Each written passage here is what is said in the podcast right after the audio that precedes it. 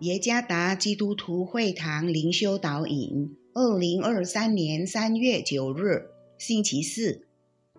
主内弟兄姐妹们平安。今天的灵修导引，我们要借着圣经彼得前书第二章第五节来思想今天的主题：属灵的家。作者于日新牧师。彼得前书第二章第五节。你们来到主面前，也就像活石被建造成为灵宫，做圣洁的祭司，借着耶稣基督奉献神所悦纳的灵祭。纽约市市长白思豪 （Bill de Blasio） 于二零二一年宣布计划建造一个可容纳一百五十个人的庇护所，但许多人认为。这对环境来说是一个危险的做法。为什么？因为无家可归者被视为心态不好、经常攻击他人的人。不管是什么原因，不可否认的是，建立庇护所总会带来很大的风险。这就是为什么不是每个人都喜欢这样做的原因。信徒如何成为无家可归者的庇护家园？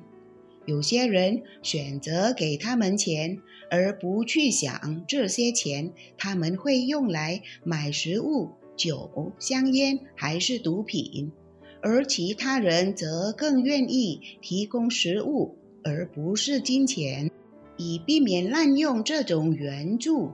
但也有一些人更愿意捐钱。建筑庇护所，这样他们就可以有舒适的地方栖息，减少穷人流浪街头和成为乞丐的可能性。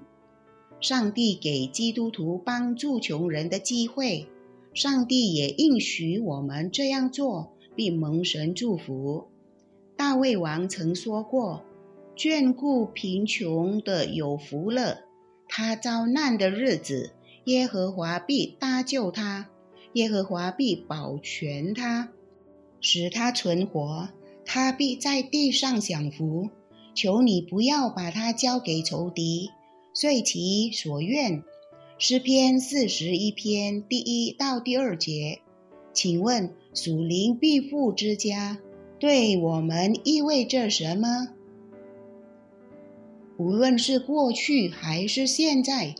属灵之家这个比喻的使用，并不局限于一种含义或者心理意象。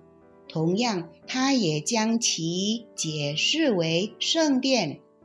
读者首先要了解他们所面临的创伤性社会危机。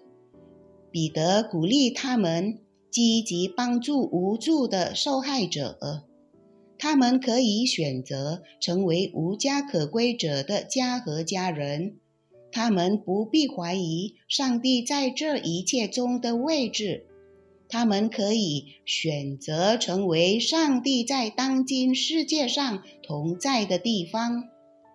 你准备好了自己让神使用你的手向穷人伸出援助，成为他们属灵的家园吗？